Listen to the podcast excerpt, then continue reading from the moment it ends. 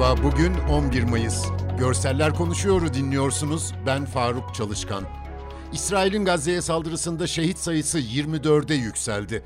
Mescid-i Aksa'ya İsrail güçlerinin müdahalesi ardından Gazze şeridinden İsrail'in içlerine çok sayıda roket atıldığı haberleri gelmişti. İsrail'de dün akşam Gazze'deki sivil hedeflere hava saldırısı düzenlemişti. İsrail'in hava saldırıları bugün de devam etti. İsrail ordusuna ait savaş uçakları Gazze'nin kuzeyinde Hamas'ın askeri kanadı İzzettin Kasam Tugaylarına ait bir mevziyi ve tarım arazilerini hedef aldı.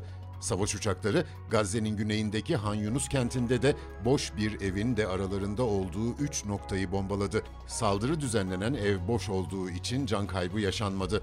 Fotoğrafta çeşitli yüksekliklerdeki apartmanlar ufuk çizgisini oluşturuyor. Arkasından kara dumanlar yükseliyor.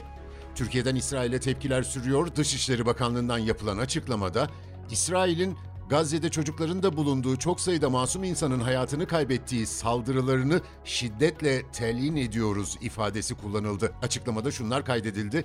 İsrail, Filistin topraklarında olayların bu raddeye ulaşmasının baş sorumlusudur.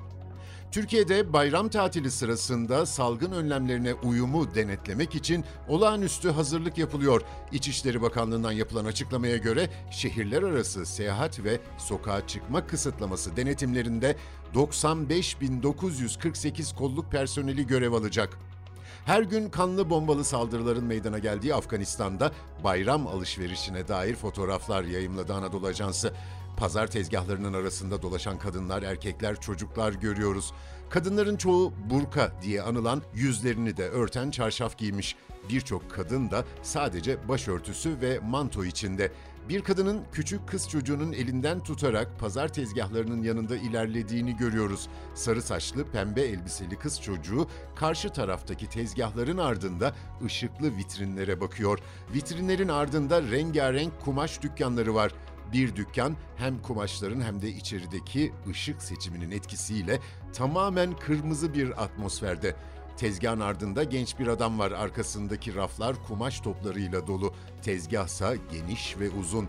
Kumaş kesmeye uygun şekilde hazırlanmış.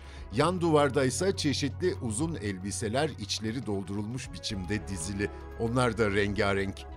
Son olarak Rusya Federasyonu'na bağlı Tataristan'daki kanlı saldırıyı aktaracağım. Tataristan Cumhuriyeti'nin başkenti Kazan'daki bir okula iki kişinin açtığı ateşte ilk belirlemelere göre bir öğretmen 8 öğrenci hayatını kaybetti, 10 kişi de yaralandı.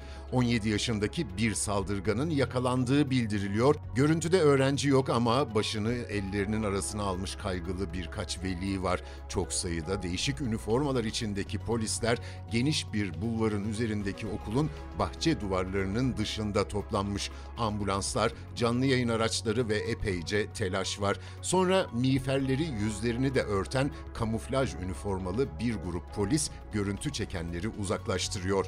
Bugünlük bu kadar. Bizi hangi mecrada dinliyorsanız lütfen abone olmayı unutmayın. Hoşçakalın.